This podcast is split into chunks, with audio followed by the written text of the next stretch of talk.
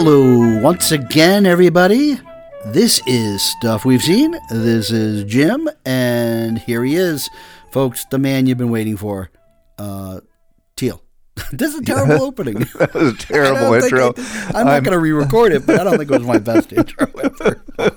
I just shows you how I'm- much I'm feeling it today. I'm here. I'm back from the wilderness and uh, ready to do some talking about movies, which we haven't been doing a lot of lately uh, for a number of reasons. One of which is there's no movies.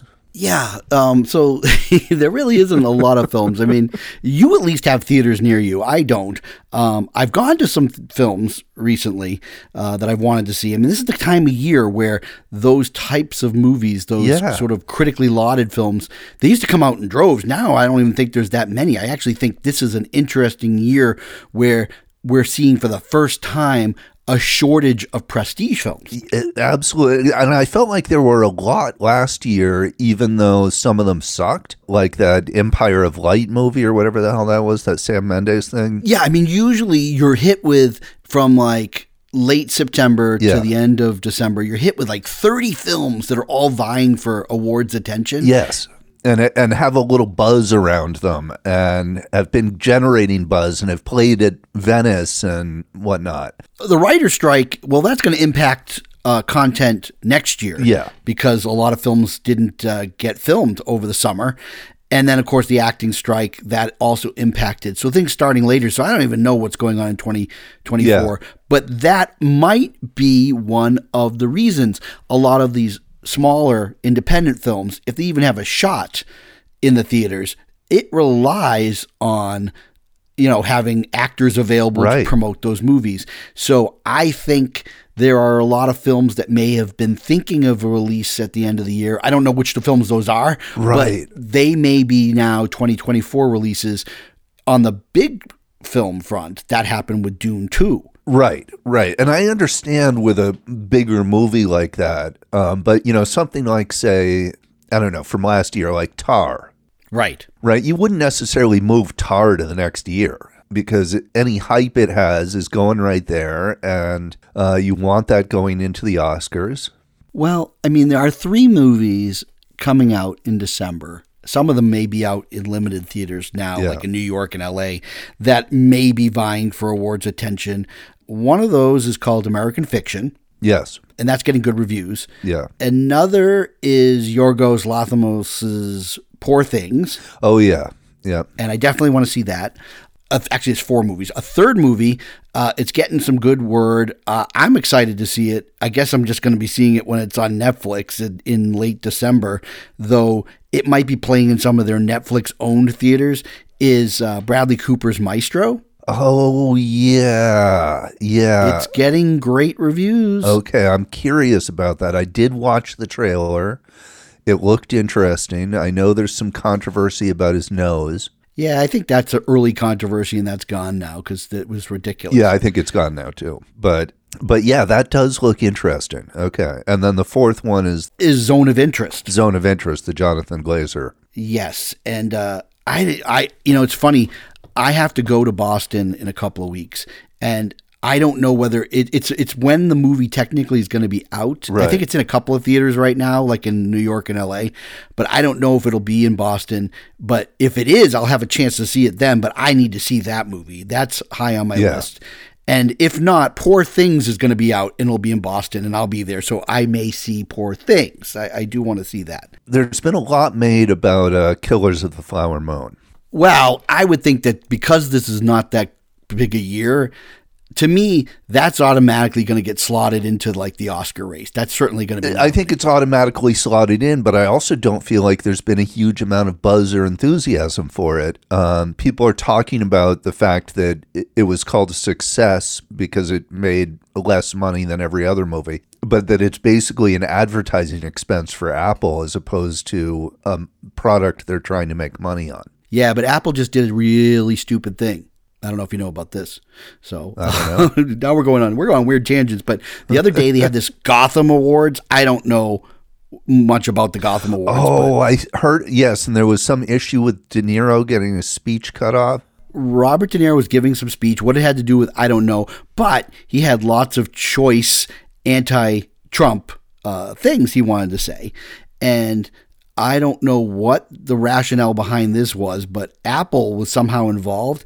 And at the last minute, they had one of their people cut down the speech and feed the cut down speech to the teleprompter. I guess hoping that the 80 year old Robert De Niro wouldn't notice. Oh, wow. And he noticed and was like, what the hell's going on? And he decided he's going to give, he had the speech in his hands and he pulled it out and he gave the speech. And then he had not nice things to say about Apple afterwards. And he was really pissed. Uh, I guess that goes sort of along with the uh, cancelings and firings that are taking place all over Hollywood. Then I'm not, I'm not getting canceled, so I'm not discussing the reasons why. But it's definitely been going on.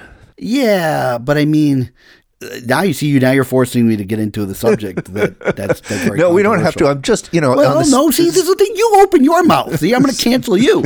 Listen what you say well people well there's a re what do you think people are getting canceled for? Because of they're their getting they're getting canceled for their stances on israel and palestine. Yeah and all i will say to that is regardless of what side they're on or whatever i, I would say that these are hot times and a very delicate situation and a, and a, and a, and a tragedy all around. Yeah. Um, that, you know, depending on where you land on this thing, it's been a tragedy for years, what have you. But, but ultimately, there was a point in time that no one was talking about this really. And then suddenly a thousand plus people were Yeah. butchered and savaged. And then people are talking about it. And, you know, when you wrestle for the question of, well, why did uh, these people, Hamas, do that? Right? Because, like, why would you go and you'd murder and slaughter? Why would you do that? Well, the answer is because then you're going to get Susan Sarandon to go and talk you up yes publicly. And that's why, because they realize there is a lot of, I guess, uh, empathy for their cause, regardless of what kind of awful deeds they're going to do to, to get that empathy up, Yeah. and that there was a lot of Jewish hatred in the world. And now it's been unleashed like a genie in the bottle. So I guess if that's what they were looking for, they got They've that. gotten it, and it's what's interesting though is that it's not just cancellations; it's actual firings. Well, but there's more to that. Is that then there's on the other side there's violence. Um, it happened in my state in Vermont. Oh yes, I saw were that. Yeah, Three guys were visiting, as they always do, up in Burlington during the Thanksgiving weekend, and some freaking asshole redneck guy shot them. They're, they're alive, but I think one of these guys is in serious, uh, Yeah. serious, and maybe paralyzed. And you know, it angers me for many reasons. It, it, it first of all, it makes me embarrassed because I live in Vermont, and and and this guy who shot them, you see this guy's mugshot, and so this guy, i- i- if I don't know his motives, but the idea that you shoot somebody like that, it's basically him saying, "I'm better than you." Yeah. And then I look at the mugshot at this white trash guy, and I'm like, "No, you're not better than anybody. You're horrible." And and it bothers me that this was a guy is now representing my state. Yeah. I don't like it because I these guys are just trying to enjoy their life, and that's just not right. And so. There's so this this topic is such a, a heavy topic, Yeah. and I don't think a lot of people, I would say almost everybody, including myself, right, that would have anything to say about it, really isn't an expert on the situation. Uh, yeah. I don't. I, I'm. I, I, I, I am not. I am no expert. I. Uh, every time I and I I don't get into conversations about it, but every time I do, I end up learning something because there's a lot I just don't know, and so it makes it hard for me to say hundred percent this way or hundred percent that way. Uh, it, it it's it's difficult for me to do that without more information, and I you know, generally, though, I just feel like it's a, a horrible tragedy, and I'm ultimately a pacifist, and it's just horrible to see, and it's horrible to see that it's, uh, you know, spreading out into uh, the culture and causing all this division and anger and strife and hatred. Uh, so it's just, you know, it's a shame. Yeah, I mean, and look, again, when it comes to, I guess for the young kids out there that are like, you know, getting on a campus, I, they're young, so they weren't, they were made, these are some kids that might have been born in 2001. Yeah.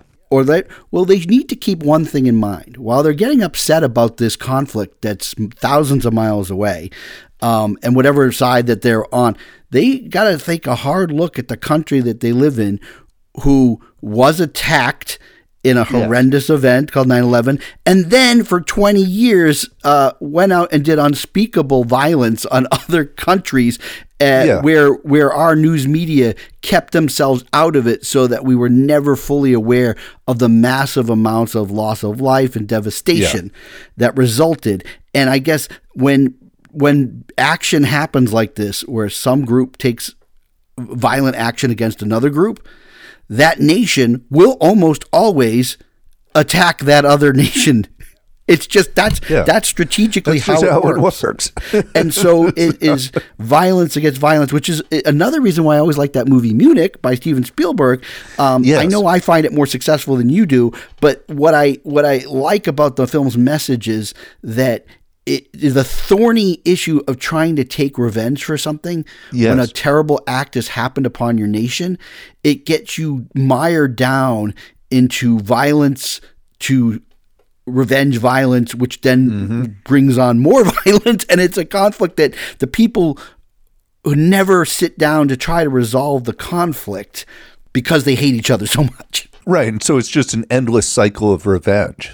I mean, so it's just a messy subject. And so I guess the first step for people is they should at least start doing some research and learning about what, what the conflict is about it. But but then when, again, when it comes to your point, when you say canceled, it does also, you know, do we have free speech in this country or not? So regardless of whether you agree or disagree with somebody's take Yeah. on anything, then is it like the person who makes the rules gets to decide whether or not oh i don't like what you said so we're not you know you, you don't get to say that it, it, it, Yeah. it's different issues what happens when it's an issue that you yourself are passionate about and then someone doesn't like what you're saying Yeah. So this again is why I am not following Tom Cruise's agent down whatever path she took. I don't see. I don't even know that one story, but boy, if we haven't lost the audience uh, yet, thank you, Teal. I'm blaming this one on you. I, I, I'm canceling you for that. And guess what? As a punishment, I am not going to edit this out of the conversation. Okay. Well, I have in. one. I have one more thought on this. Oh, you do. Yeah. I'm crying. Well, because you brought up the post 9/11 war on terror. Yes. I think it's interesting that there are no good movies about that, with possibly the exception of Hurt Locker, which isn't even that great. About what? What, what specifically? Uh, about the war on terror, about the post 9 11 uh, wars in Iraq and Afghanistan. American Sniper, baby. Yeah, that's that's a classic. You don't like that movie. I do not like that movie at all. I, I despise that movie. As a matter of fact, I uh, I saw it opening weekend in a, in a huge, massive, packed audience in an IMAX theater, but I haven't seen it since, and I'm kind of intrigued to see it again, only because I know you hate it, and so I, I- kind of want to take an it. examination as to like why you hate it, and do I do I get a sense of whether you were right or wrong? But you're also not a you are not pro war. You're an anti-war guy, so you want to see, if anything, a movie that might be more you know anti-war movie. Yeah, that shows the cost of war, not the glory of war. And that's a that's a glory movie. I think that's another part of the problem, though, is see, we talk about, you know, needing satisfaction. There was a group of terrorists and they performed an action that was horrifying in the United States. They all died Yes. performing it. There was a group that was operating in one nation that they may also have had pockets that were sponsoring. That group, well, they eventually uh, got them too, but then we, you know, used it as an opportunity to invade a country and remove a dictator that we didn't personally like, but he had nothing to do with the the operation. Yeah, so American I mean, that's that's that's fact, correct? that's fact, but American Sniper implies that uh, the war in Iraq was connected to 9/11. And that kind of propagandistic lie, I think, is really problematic for a, see. I'd have to see the movie again, but I don't know if I, I agree with that. I think it's connected in the fact that we chose to invade Iraq as a result of 9 11, even though it turned out that there was no justification for doing that. but I don't think American Sniper is saying, oh, we were justified. Uh, I'm looking forward to you watching it again. he might think he was justified. I mean, the thing is, a lot of these guys signed up for the war because they wanted to do something. Yeah, uh, no, and that that it's clear that he signs up because he is upset about 9/11 and he wants to go kill people who uh, he thinks are responsible for 9/11, even though they're not. But the film takes his side. But at the same time, he pays a well, he pays the ultimate price. He's he's killed at the end, but I think that his whole psyche pays a price for all this stuff he's doing. He he has post traumatic stress stress syndrome. He's he's not he's a shell of a guy. What he's done for his country has ruined him, and then he's only slowly recovering from that experience at the end when he's then killed by somebody who also has post traumatic stress syndrome. Who yeah, cannot be helped. I. so I think there is a message there in that movie. I think there is. That's just not the message I got. Well, so in Vietnam, yeah, right out of Vietnam, we had filmmakers that went to Vietnam. Yes, and we had a big, uh, uh you know, the Vietnam genre was is a genre. The filmmakers that say didn't go to Vietnam, but they grew up in colleges during Vietnam yeah. where the protest and the anti-Vietnam movement, they went on to make films and they were very anti war movies yeah. that were made as a result. So that be kind of came a legacy of the boomers, right? That they were still carrying the protest showing like why were we there? Right. Now, what we don't have to my knowledge, and it hasn't happened yet, we don't have veterans of this 20 year war that have come out and gone into filmmaking and told us anything or gave us an experience uh, in a film yeah. that talks about the experience. We've had things like what? Again, Ang Lee didn't go um, to Afghanistan when he did right. Billy Lynn's Long Walk Home, um, which is a terrible movie, by the way. So, so we don't have you know. So there's that. We've had films like what? The Green Zone that wasn't very good, yep. and then I Syriana that wasn't very good. Yeah. Um, what other one? I mean, so there's been movies. They just they're all bad. They're all bad. Yeah, that's why I said Hurt Locker is probably the best one. Maybe Zero Dark Thirty. Yes, which a lot of people find fascist. Yeah, well, because it does, you know, narratively imply that torture works. But and yet I disagree with you because I don't think that is what happens in the movie. I think they show that they are torturing them, but I don't think that the torture got those results. It does in the movie. They get the, the they get the info from the torture, but not because of the torture, though. Okay, I'm gonna have to watch it again. I've only seen it once. I didn't. See it. I watched it not too long ago, a couple okay. years ago. Um, it still has to me the final half of the hour of that movie is an absolute masterpiece. I I don't disagree. It was just this one element that pissed me off, but otherwise well, I enjoyed sh- the movie. It should be though, but that's the whole thing is if you can go into a movie arbitrarily yeah. and look at it and Kathryn Bigelow is like, well, what am I going to do? Not show that we like took people against right. their will, yeah. held them without like due process, and we tortured them to try to get information. That's what she's saying in the movie is yes, this is what our government did in order to try to get Osama bin Laden and other targets.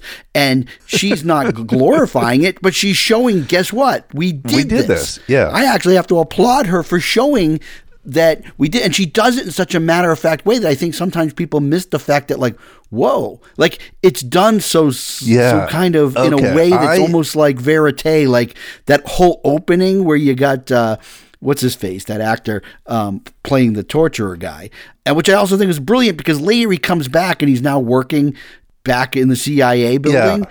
and he's got like a regular shirt and tie and it's so I find that part is so um, alarming and more stressful. Right.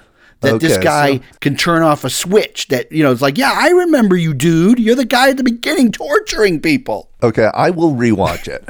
well, you don't have. I'm not for my sake, but I'm well, no, because that, everybody loves it. I mean, it's not that I love it. I just think that it's a really interesting film that shows how hard it was to find Bin Laden. Yeah and get him, and that we actually did get him. We and. Yeah. you know, I just thought it was interesting. okay, so now that we've totally derailed the show. well, you know, sometimes we don't know what we're going to talk about. So, all right, well, listen, now I got to rattle off some stuff. Look, I went to the movie theater, I saw a couple of films, and uh, so I saw that Napoleon movie, the Ridley Scott. Oh, yeah, yeah. I saw it in 70 millimeter. I was home for Thanksgiving and my family in, in, Massachusetts, and my sister wasn't having the dinner until like, you know, five o'clock. Right. So I said, well, if we dropped my youngest son off with her, she could play with, he could play with his cousin, who's the same age, at my sister's house. And she thought that was a great idea because then I keep him busy. So they played all day my oldest, me and my wife, and my wife's husband all went into uh, Brookline at the Coolidge Corner Theater and saw Napoleon in 70 millimeter. And? Well, you know, I mean, 70 millimeter is always good. Uh, it's interesting because the film was shot digitally. And when you have a 70 millimeter print of something shot digitally, I guess it depends on the cinematographer and what the equipment they used. Uh, it certainly is sharper than right. and brighter than you normally get with those digital prints. Interesting. So it doesn't look as murky yeah. as some of those Ridley Scott films, especially if we saw Napoleon on um, TV, like streaming. I, I, think that the way that they prepare those, it's gonna, it's just gonna look, you know. Yeah, well, so part of the thing with streaming is that the bit rate is really low, so there's less information. So like 1080p can look better than 4K so what you're getting on 4K through streaming is not the same as you would be getting on Blu-ray. Blu-ray has a really high bit rate and streaming 4K has a really low bit rate and you get all sorts of compression artifacts from that. I think 35 millimeter is akin to like a 6K resolution. Yeah. And 70 millimeters, therefore, is like 12K resolution. Um, 70 millimeter IMAX is like double that because of the size. Right. But regular 70 millimeter, I mean, you're looking at 12K resolution, basically projected. Yeah. Right? And I mean, they had like, I mean, the brightness factor. So, and plus also there's like, you know, there's decisions, the chemical process of film. Sure, yeah. It, it just it gave the film a look. I would say though that digital overall, when you shoot it, and you're having like big landscapes and stuff, overall things feel a little bit flatter. They just don't have the depth. They do. Yeah. And and so even if at 70 millimeter doesn't hide that. But what you find subconsciously when you're watching these 70 millimeter films is the details are so crisp and sharp that your like eyes are really focused on everything going on. The right. sets the costumes the textures of your skin. Um, so that's really cool. And then they always give you like a really good sound mix for the digital because they know that if you can even project that you probably have good sound equipment so right right right. uncompressed. So you know from that standpoint I knew going in Ridley Scott, what he's not going to. There's not going to be any depth to this movie, right? And and Napoleon, what's he going to say about him? It's going to be like a, a Wikipedia page uh, treatment of right. of his life, and it, and it is. They jump in to really kind of start with his first victory, and so they don't do any of his childhood or anything. Okay, right. And it really is like you know selected scenes here and there to tell a story, but we just for Thanksgiving entertainment. We just wanted something that had awesome like set pieces of like action yeah, scenes. Yeah, yeah, yeah. And there's some great action scenes. Okay, that's I mean that's basically I, I'm sort of seeing this as just a uh, an, another. What was that one he did last year about with Matt Damon? I forget that was it was terrible. It was terrible. It was terrible. The Last Duel. The Last Duel was horrible. It was horrible. There, but there were some well put together uh, set pieces. Well, I mean, that's the thing. I guess if you want to marvel at what he can do as a director, you watch these and you're always like struck because A, the special effects are so good that you really can't tell what's mm-hmm of an effect or anything, but I'm sure that more people that will see this, there is this one scene, and after the movie was over, we were all commenting on it. We were calling it instead of Napoleon Bonaparte, we were calling Napoleon's horse was blown apart. Um, there's a scene where there's, you know, when you ever watch these action movies and there's like all these horses and stuff, and yeah. none of the horses. Sometimes the horse is trained and falls down, but you never see anything bad happen to the right, horse. Right, right. Well, obviously this was CGI or something, but a whole horse gets blown up, and I've never seen that in a movie. So, like, that was my most memorable part. Was there was a couple of things that happened in these battles where Ridley Scott was really like, yeah, let's let's make things like, I mean, cannonballs flying through the air and hitting he kind of thought through what was the kind of destruction that a cannonball right. would actually have. So, like I said, it's totally like we kind of found it entertaining. I mean, Joaquin Phoenix plays him as very cocky and obnoxious and a super big ego. Okay. And that's kind of interesting.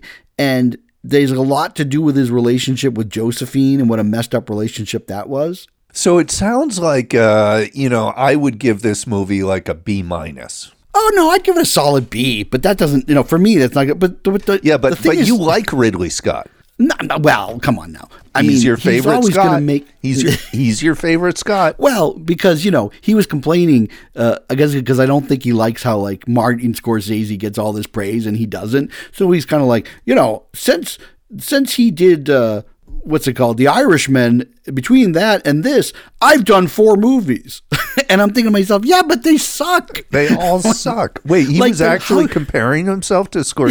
yeah, yeah, yeah. yeah. He was. Um, he's he's he's hilarious. Like, first of all, this guy's 86, but he is pretty fucking spry. Yeah. This guy. I mean, he is like sharp as a tack. This guy.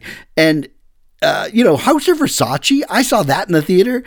That was like kind of funny and amusing, but like the last third of it just really didn't have the same energy. He just doesn't make movies as good as Scorsese. So you know, making more He makes of a them, lot of them. making more of them doesn't make up for for the quality. Yeah. Yeah, I mean, unfortunately, the longer his career's gone, and if you really stack up the movies, there's only a handful that are really good. And uh, you know, he started off; he was a craftsman, and Yeah. he had a very like that was part of his look. I mean, think about it: the Duelist, right? Yeah, that was his last Yeah. take on the Napoleonic Wars. That thing's amazing it's amazing. And yeah. it looks amazing. And then Blade Runner has a look, and it and, and of course it's regarded by many as one of the best films of all time. Right. And then Alien, I mean that also has very much it's about atmosphere and stuff.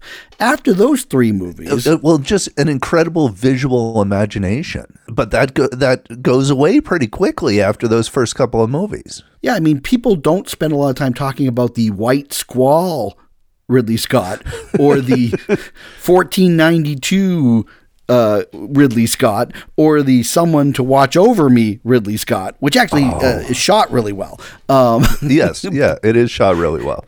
But you know, I mean, this guy has a lot of uh, you know question marks in his filmography.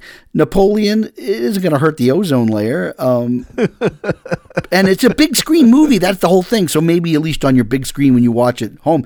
But yeah, I will. I will be watching it at home. Definitely, I'm not. I, I, there's nothing like you know. Going back to this earlier conversation, is uh, there's there's nothing really that's got me. Uh, aside from Killers of the Flower Moon, that's really gotten me to say I've got to go out to the theater and see this. I probably would with Napoleon if it wasn't uh, Ridley Scott, but Well, I went out to the theater. Uh, I don't know. It's funny. In the old days, this would be a this was a great drive-in movie or a great movie in the theater. Yeah. But now, you know, look at tickets are expensive. So we wanted to go as a family to see it in the theater. We certainly could have seen it at home, um, but we had a great time, and I just love the fact that it really felt like an old school, ridiculous, over-the-top slasher movie. Was uh, Eli Roth Thanksgiving I I will watch it next next October. next October? Yeah, I I, I wait. I, I save my horror movies up.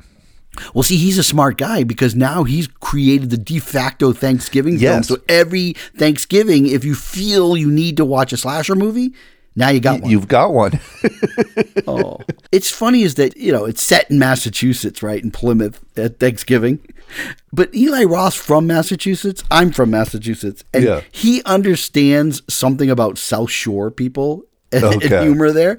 And the him and Ever, his scriptwriter, they they just it's just it's very funny if you're from Massachusetts because when people use that expression "mass holes," yeah. this movie has a lot of mass holes in it. Okay. And well, now great. now you're making me want to see it. oh, it's fucking great! It's the best. Okay. It's like really hilarious because it's it follows everything in those like horror movies from the 80s where Mm-hmm. a bunch of people are getting killed but there has to be a re- you know like like, like for instance Friday the 13th you know Jason drowns at the beginning Right. so there's and it's a revenge. revenge thing. Yeah. Right. Th- th- this all set up, but it's it's freaking hilarious. Like the whole thing kind of hinges on the previous Thanksgiving, where a Black Friday store event goes crazy haywire, and tragedy ensues, based because of the greed right of people. Okay. but it's also like Eli Roth over the top screen violence. So there's all this practical gore effects. Oh, fun. It's not scary, it's just awesome. I yeah, I really I feel like practical gore effects are really fun and we don't see enough of them. I did watch a film from 2023 that had a bunch of them. oh yeah. Wrath of Becky. Wrath of Becky. Well, that sounds familiar. I think I've seen it kicking around. It's the sequel to Becky. Okay, I don't So know that. Beck, Becky is the first film, and uh, it, it, it she's probably maybe twelve in the first one.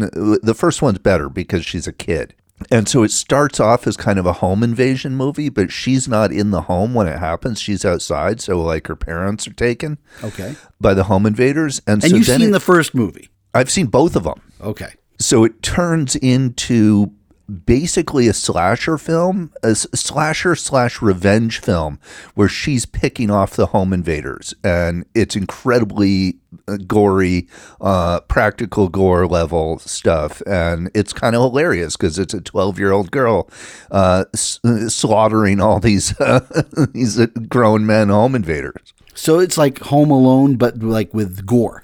It's it's exactly what it is. It's Home Alone, but with a huge amount of gore. Yeah. Now, is this American film? yes. Okay. Yep. And yeah, and there's a sequel that came out in 2023 called Wrath of Becky, where she's, I don't know, like college age. And it's just not as fun because part of the fun is that it's a little girl doing all this. I don't know how I have never heard of this before. Yeah, I don't know how I stumbled on it either, but I, I saw Wrath of Becky and I thought, oh, what's that? And I went to check it out, realized it was a sequel. So I watched the first one. And Okay, so it wasn't like you've been waiting for Wrath of Becky. no, not at all. not, not at all. Oh, kids, guess what? Wrath of Becky. It's a sequel to Becky. and uh, yeah, so I don't know how this movie got a sequel because it's just a little independent film, uh, but it, but it's kind of you know I don't highly recommend it, but it's a fun kind of little twist on the Home Alone slasher type home invasion movie uh, with some great practical gore, and that's why I'm bringing it up basically is because well, I, I, guess I'll have to use your snarky entrance and say, well, I'll watch it in October.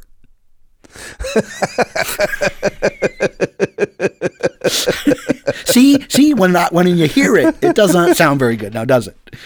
You're right. You're right. And I actually meant like, yay, I'll watch it in October. Like now mm-hmm. I have something. Well, it is true. I might hold it and try to remember it because when it comes to October, my wife's favorite month for watching horror movies, yeah. I like to have something new to watch. Yes. A- And, uh, me too. I like to throw some new stuff in the mix. And so I try to watch. And that's why I watched Becky because I was like, well, here's a, horror movie. I can give it, give this a shot. Uh, so that's something I saw from 2023. I've seen a few others. Well, I saw that Lonely, not Lonely Planet. Those were the other guys. Uh, the Please Don't Destroy guys. The Yeah, I haven't seen that yet. quest for whatever mountain or whatever, the treasure of Yeah. some foggy mountain. I don't know. And uh, Something you know, like that. It was. It's free if you have the streaming, right? So that's good. Right. I don't know if I had paid like you know the same money that I paid to see Thanksgiving with the whole troop. I think I would have felt my money wasn't as valued as it was for Thanksgiving because I laughed through, entirely through the entire movie. But not not this not this. Please don't destroy that one. That one thankfully is only like an hour and forty minutes. It starts to wear thin, but it's kind of like when I was a kid seeing Strange Brew. It was dumb, but I kind of liked it. I loved Strange Brew. And, uh, but Strange Brew has also become a classic. Yeah, I don't know if this will become a classic or not, but it still just reminds me that now these movies, I don't know if like when a comedy several years ago, these please don't don't destroy guys. Oh, Yeah. people, I don't know how well it would have done, but like I know that um that movie with uh, not Andy Samberg when he like does like little stunts and stuff. Uh, yeah, uh, Hot Rod. Hot Rod. Well, that didn't do well, but it did make it into theaters. So I'm pretty sure that like five years ago, the Please Don't Destroy movie would have made it to theaters. But in today's environment, it's like, nah, you're going to be on Peacock, Yeah, streaming on the cock. that's the state of the industry, and it's kind of a disaster. Yeah, now now I want to just mention this before we do have one movie in common. I saw in the theater, and then it just hit streaming, um, which is annoying because th- you you go to the theater to see something, and then like two weeks later, you discover it's going to be on. It's going to be streaming. And it really is. It's like it's like 14 days. It's annoying because it's not even like, oh well, geez, it's been out that long. No, I think some movies they decide, okay, it's done what it's done. Now we're going to put it on for demand to try to get some dollars. Yeah. Uh, but other movies, it, it, it's part of the release strategy. It's like, okay, we'll go in theaters for two weeks and then uh, straight to streaming. It's interesting because you sent me an article about some little local theater that's reemerged in your town. Yeah. And I have like the flip side up in northern Vermont. There's somebody that has a few different theater chains. And there's one theater, it was in South Burlington, and it's been a staple for years there. And so much so that local writers have written about it, like in books and things. It's just, you know, their multiplex. And it was shut down for a long time during the pandemic and it Yeah. came back. And this theater owner owns two other theaters in the Burlington area. Um, nicer theaters, you know, this was like his first, and then he opened some Right. others. Uh, the problem was when the pandemic was over, his bread and butter, the older folks, Yeah. Oh. they stopped coming back. And his his feeling is it wasn't out of fear, even though that's probably a thing where older folks, you know, Yeah. there is that they learned how to use technology Right. and streaming services. And suddenly it's like, well, why do I need to go to the theater? And so he had to close this theater after all this time. Also, and this is again, the studios were, were their own worst enemy. Um, a lot of these theaters will do like $5 Tuesdays. right. Well, the theater companies will not allow the theaters to do that more than one day a week. Oh. They will not allow discount prices. And the thing is, these theaters, you know, some of these movies, like I said, the Thanksgiving movie, I only wish I only had paid five dollars per ticket. Right. Right. It- like the matinee was over ten. It cost me like forty five dollars for four tickets. yeah. That's that's pretty much. It's fifty dollars to go to the movies with a family. And so, you know, these studios, it's like, then okay, it's streaming, but you, I want the film experience. Yeah. And so there's like no wins. But then what's really where it's all coming down is they still had their big tent poles, right? Those Right. were the ones. Well, Oh, man. Disney, Disney is the one who really messed it up. Oh, Disney really messed up. I understand during COVID, you know, suddenly, you know, they were pushing their their Disney Plus site Yeah. and of course you couldn't go and and it just seemed to make sense to, you know, try to get everybody signing up for a service. Right? And they go, "Wow, we're going to put all these Marvel series." Hmm. Well, Marvel, of course, I was already kind of over Marvel. I mean, I was seeing the movies like everybody, but I wasn't as enthused Yeah. about it. And then I've actually gotten to the point where after a while, the content is not so great. And then the series, they put so many of them. I'm not really interested in them. I haven't seen them. So suddenly what happens is you see a thing like this Marvels uh, movie that came out, Miss Yeah. Marvel. I don't know what it's called, Marvels. And the preview looks terrible. Mm-hmm. And it features people that are on the TV show. And you're like, kind of like, oh, well, I haven't watched that. So now it's hurting because a lot of people are like, well, do I have to watch the TV show to watch it? Well, the amount of knowledge that you now need to have to watch Marvel is like a pretty big barrier to entry for the whole thing, right? Like you can't uh, like how do you just pick up and start watching Marvel? You can't. You have to go back 20 movies. Plus, they also they haven't really. I mean, maybe they have discussions on this, but this is a thing generationally that uh, the first one, Iron Man, came out Yeah. about a couple months before my first son was born.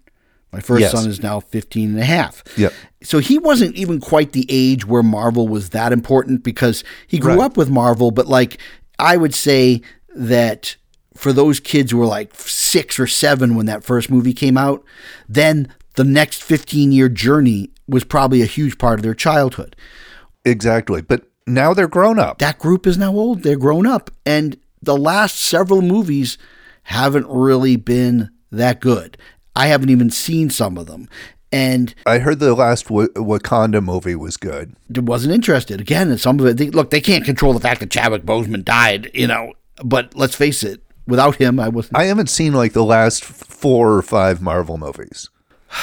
I mean, the first one I couldn't get through was that awful one. Ant Man.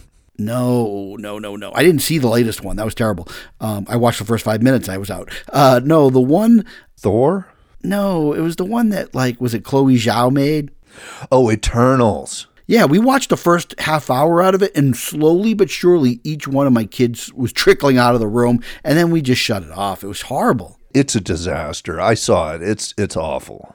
Yeah, the Ant Man, no interest. I did think The Last Guardians was pretty good. I watched that, but I didn't see it in the theater, and normally I would have. They've lost me as a customer. Well, not just you apparently, because the Marvels movie did not do well.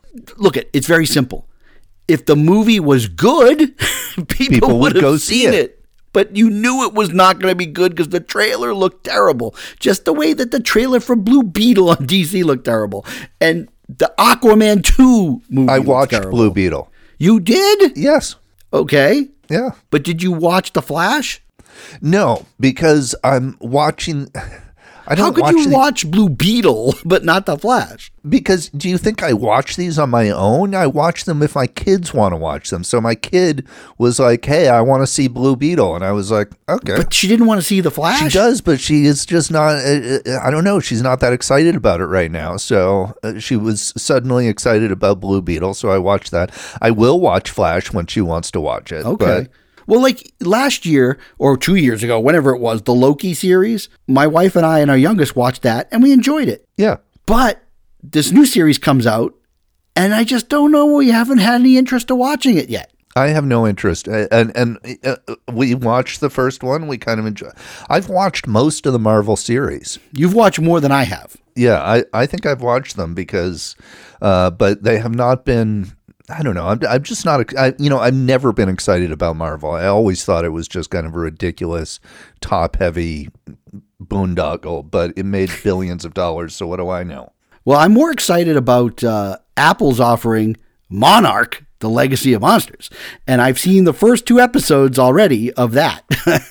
So I saw a couple other 2023 movies. You're just like, I don't want to talk about the Monarch, uh, even no, though because I haven't seen it yet, so I don't I'm not going to talk about it, but you should be excited about it because don't you like Godzilla? No, You don't? no, I thought you did. no. I'm not a Godzilla fan. You aren't? No. Fuck off. Fuck off. Get out. Oh, mm, no, man. I now I'm okay. So we don't have a lot of time. So tell me, rattle off what you've seen. I don't want to couple know of quick hits. it. Uh, I saw a movie called uh, The Royal Hotel. What is that? That is, uh, I believe, an A24 movie starring Julia Garner, uh, you know, from Ozark and The Yeah. Assistant. Yeah. And this is about two girls who get a job in a bar in a mining town in Australia. And it's sort of played like a horror thriller where the villain is toxic masculinity. Okay. Is it good? I don't recommend it. Okay. Next movie. Uh, next movie I saw was called The Creator. Oh yeah, yeah, yeah. That's the the guy that directed one of those. Gareth Evans, I think. Edwards. Something. Gareth Edwards, yes. Directed Rogue One, right? He did Rogue One and he did a Godzilla movie. And this is like a big budget sci fi epic with John David Washington. And it's about AI. And so people thought maybe it had something to say. It, it's a failure. it's, a, massive. It's a massive failure. It, it, it is just, it's boring. It's bland. It has some nice visuals a couple of times, but it has nothing interesting to say about AI or what it means to be human or any of that kind of stuff. It, it, it it's just it's just a bland Hollywood action thriller, but totally boring. So that's a failure. I don't recommend it. Uh, next on my list is something that I believe you saw also called The Killer by David Fincher. Yeah. And uh, that was also a disappointment for me. It was a Friday night. Oh, a new film's on. Let's watch it. David Fincher. Yeah. And it's sort of like I think they were like, "Here, Fincher, do you want to do something on Netflix for us that you're never gonna, no one's ever gonna see in a theater?" Sure, why not? I'll do that. You want to give me money to make a movie? I will. I'm not going to give you the best Fincher ever, but I'm going to give you Fincher. And uh, I won't have him say anything, so that way I don't have to do a thousand takes, and uh, we'll do a voiceover afterwards, and uh, we won't actually show him successful in a mission, but we'll show him fail, and then we'll show him get revenge on all the people that were trying to kill him because he failed. End of story. Yeah. I enjoyed it actually more than you, but I mean, I kind of forgot about it. I didn't. It wasn't a miserable experience. I mean, it, I felt like I was watching, you know, Equalizer two or something, um, because it's basically just your standard cut and paste Hollywood hitman revenge movie, and it, it- there's nothing about it. If I if I just watched it and didn't know that Fincher was behind it, I would not have guessed, because it's so straightforward in the direction. There's nothing really interesting about it at all, and so it's a, it's a really bland movie in my opinion. And I think uh, I don't know. I'm I I think Fincher is kind of uh, overrated anyway, but this really drove that point home that this this is not a, a movie to write home about. It's not even like I I- think Panic Room is a better movie. oh, I hated Panic Room. Yep, better movie. Fincher has made two movies that I really liked. One I think is great. Yeah, So I really liked Mank, and I love The Social Network. yeah. That's it. The rest of those movies I don't really like. Yeah, no, the rest of them I don't really like. Uh, I don't like Gone Girl. I don't. I don't like Gone Girl, but I do like. I mean, I, as far as I remember, I only saw it once. I uh, the opening day was uh, Benjamin Button. I guess I'd have to take a look at that again. And Fight Club is just you know unfortunate that it exists. Oh, I guess I liked Fight Club then, and then I rewatched it because my oldest wanted to watch it a couple like a year and a half ago, whatever, and it didn't hold up. It does not hold up. It, it it's kind of embarrassing how ba- poorly it holds up. It was cool for its time, but once you know what it's up to, and you watch it again, it's not cool at all. Yeah. so then the last film I saw, 2023, I believe you saw also, and you saw it in the theater. Yes, and it's because it's. I went by myself, and I didn't expect it was going to be on streaming and just the other day. Um, but but I'm glad because I, I I loved the film experience, and I like Yeah. seeing movies, uh, especially this kind, where uh, when they say they don't make them like this anymore, they really don't. It's just as a style of film that uh, when movies were important and people wanted to see kind of human stories, Yeah. and adult films. Adult dramas with like r- real complex characters and emotions and yeah. and not just eh, like f- following the characters through the story, not just a series of plot points. Yeah, not made by young filmmakers who were like, let's goof it up with all sorts of shenanigans and stuff. Right.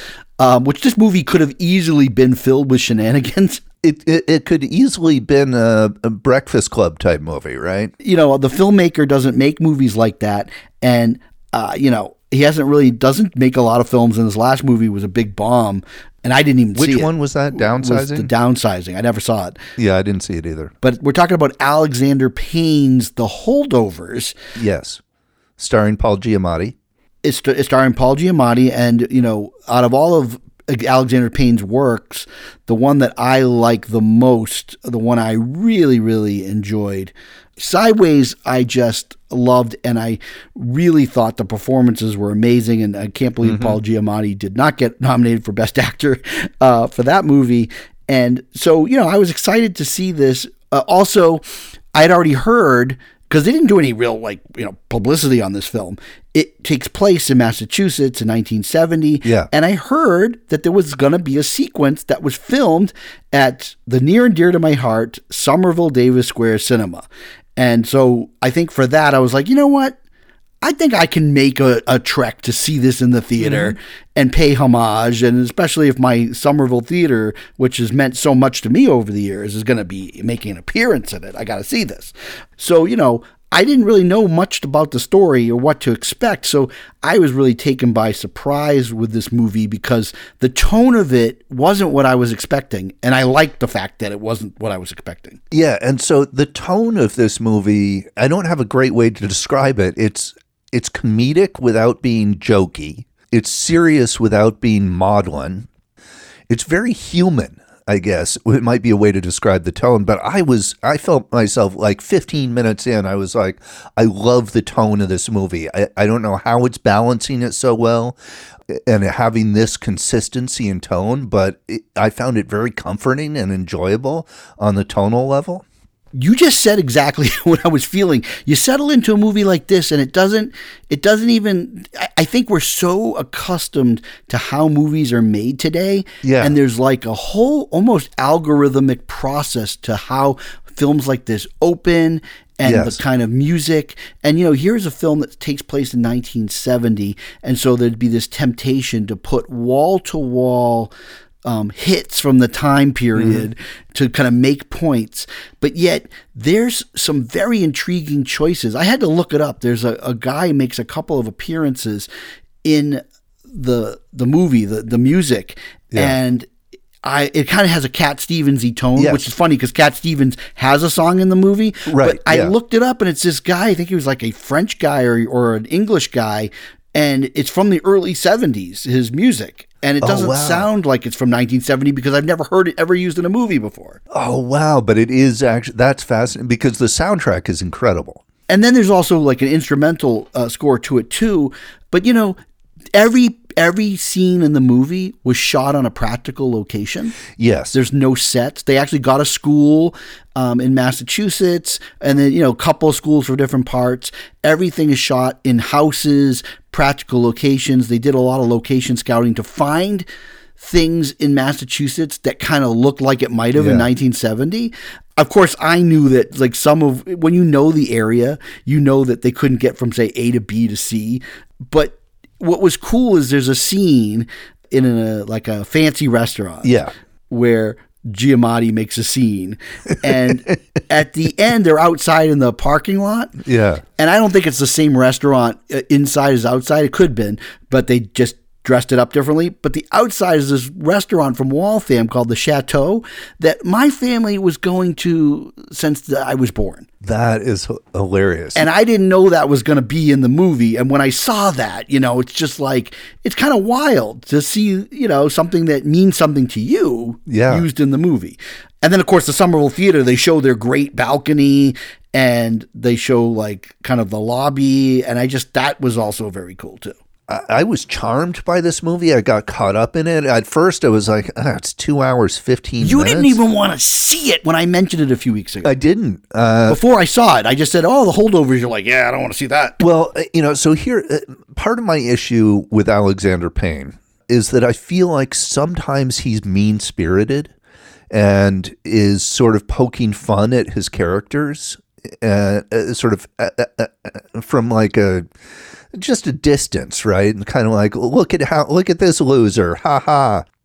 And and I feel like it can be a little mean spirited, and I didn't get any of that in this movie, none at all. I felt like this was much more mature from him than than some of his other films in terms of a part of it is the age of the characters. Uh, you know, there's sort of three different ages of characters, uh, these three characters, but I just felt like the movie was really generous and kind to the characters, and he's sometimes mean to his characters. Well, the me- the main kid in the movie, yeah, this is his first film. He was actually from Deerfield Academy in Massachusetts. He just graduated. Wow, and to be this good. it's pretty amazing. But I think that added something because the way that the film starts, you aren't quite sure who the main protagonist kid's going to be. No, you're not at all, and it it takes a little while because there's a couple other kids that could potentially take that role. And I like that because you're not quite sure. And plus, because you don't know any of these kids, you don't already go, oh, well, this kid we know, so he's going to be right the the main kid so the other thing is i was uh, sort of looking at the clock a little bit because i'm interested in when things happen in movies in terms of pacing yeah and i was 48 minutes in when i thought oh this is the end of the first act right and so I realized that in a standard Hollywood movie, that sequence would have come 20 minutes earlier because it needs to be an inciting. It Is needs to launch helicopter? the story. Yes. Yeah, I love that too. It's like a new twist. It takes you into the second act. You're right. It's kind of like the end of the first act. it's like an end of the first act twist, but it happens like 48 minutes into the movie. And so the movie really has its own pacing and style and is not falling into the formula that it could easily have done. You know, and in, in any other hands, I think this would have just been the most standard, boring, uh, straightforward, predictable kind of movie. And it isn't. Um, and, and part of that is the complexity, you know, it's like Paul Giamatti is, is it's almost like a Scrooge story, right? Yeah, this is a great anti-holiday holiday movie. But he's not. Uh, he's not as horrible as Scrooge. Like it, He's a curmudgeon. He's a curmudgeon, but he also has a little bit of a sense of humor and, and a good sense of himself. And so he's not just a grumpy. It would have been so easy to play him without that little bit of humor and to play him just as a, a grumpy, uptight guy. And Giamatti really makes him into a, an actual person. Yeah, Giamatti is is really fantastic, and of course, um, Da'Vine Joy Randolph Yes. is really good in a role that you know I'd say you know a few years ago that role would have been a throw in, but there's actual Yes. complexity given to that role, and she's great. And then what actually did surprise me, I didn't really know this till the end. The movie feels like an interesting adaptation of some obscure book. Yeah. And then you find out that it wasn't a book at all, that it was an original screenplay, and it came about because the guy who wrote it was trying to pitch a series and it didn't get picked up, and then he revised it into a movie. Interesting. Okay. Yeah. Yeah, so it I I, I recommend this movie to um, adults. Well, you know, it's funny now that the movie didn't kind of is not going to be in theaters and it's going to be Yeah. on demand and stuff. It's a great opportunity to me if you're looking for like a different type of holiday film. This is a perfect movie to watch in December. It absolutely is, and but like when I said it's for adults, it's not because uh, there's adult subject matter. It's that it, it, it's an adult drama. It, it's like the kind of drama they used to make for grown-ups, and th- they don't make them anymore because they're now pandering to a four quadrant audience. And so you just don't get these kinds of subtle uh, uh, grown-up dramas anymore.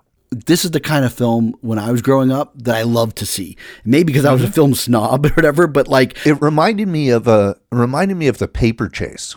yeah, you know, it, it not not exactly like the subject, but it's like that style of filmmaking. It's very adult. Yeah, that style of filmmaking.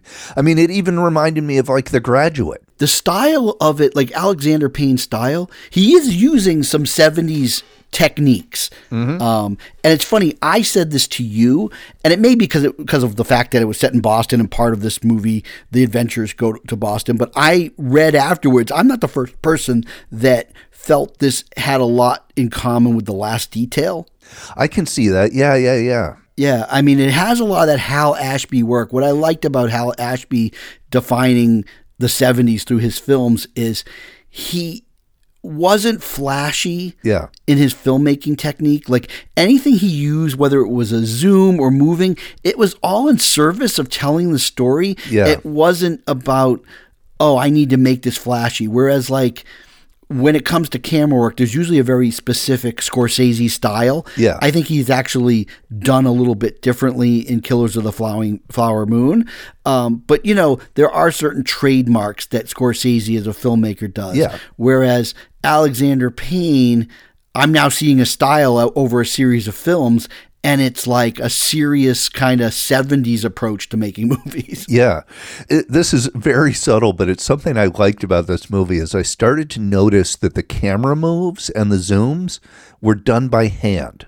Right. And so like Not steady cam. Not steady cam they were on they were on a track but also like the movement of the tripod head was done by hand not by motion control Yeah, and that's another thing about like the fact that they weren't shooting on sets.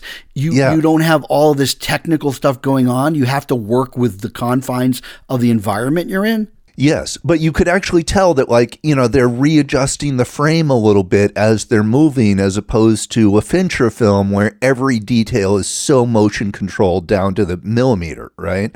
This has a, a- little bit more of a an analog feel to it. It does, and of course, um, there's like it, it's funny because I went and saw it in the theater, and I didn't get to see it projected, but it did play in in Boston. It played at Somerville and it Yeah. played at places in Chicago, like the Music Box, in 35 millimeter. Oh, okay. and it was shot digitally, though they did do a lot of processing. They did a lot of processing. Yeah. But it worked here. It actually almost passes. And seeing it in a theater, it certainly looked more. But at the beginning, they do an awesome thing where they make it look like kind of the opening, like rated R symbol Yes, from the yeah. uh, 1970s. And then even the film company Mm-hmm. logo. It looked like something that might have been like made in 1970, and it's there's it's maybe silly, but I appreciated that because it's trying to say we're not just set in 1970 we're trying to make you feel like a film that might have come out in 1970. Well, and it does feel like 1970. And, you know, it's it's so easy for period movies to just throw in a bunch of basically pop culture references and bell bottoms. I was born in 1970. I'm from Massachusetts. Obviously, don't have any memories from 70, but in the mid 70s, I do, and it felt it felt authentic to me, about as authentic as you can get being 50 years later. Yeah, no, that that's how I felt too. It felt totally authentic, and I and I recognized my childhood in it. Well, here's the cool thing: when I saw it in the theater, it was actually a pretty crowded theater. It was an older crowd, and I would say that most of the people that were seeing the film were in their 70s or up. And what it struck me was, well, I'm 53. I was born in 1970. It takes place in 1970. All the people around me were either the student's age or like early 20s, and this is nostalgia for them. It's absolutely nostalgia, and you know, it has a whole Vietnam War angle, which I think is really important. But yeah, that definitely taps into boomer nostalgia. And I think that's probably I don't know how old Alexander Payne is, but it definitely felt like he, he was in tune with this generation. He's late fifties, I think, or early or early sixties at this point. But uh, I mean, for me, I was just taken. It's certainly the type of film that I love. So look, in a year that's not been so great, I would be shocked if this wasn't on my top ten list for the year. It's definitely uh, got a spot on mine so far. You know, we'll see.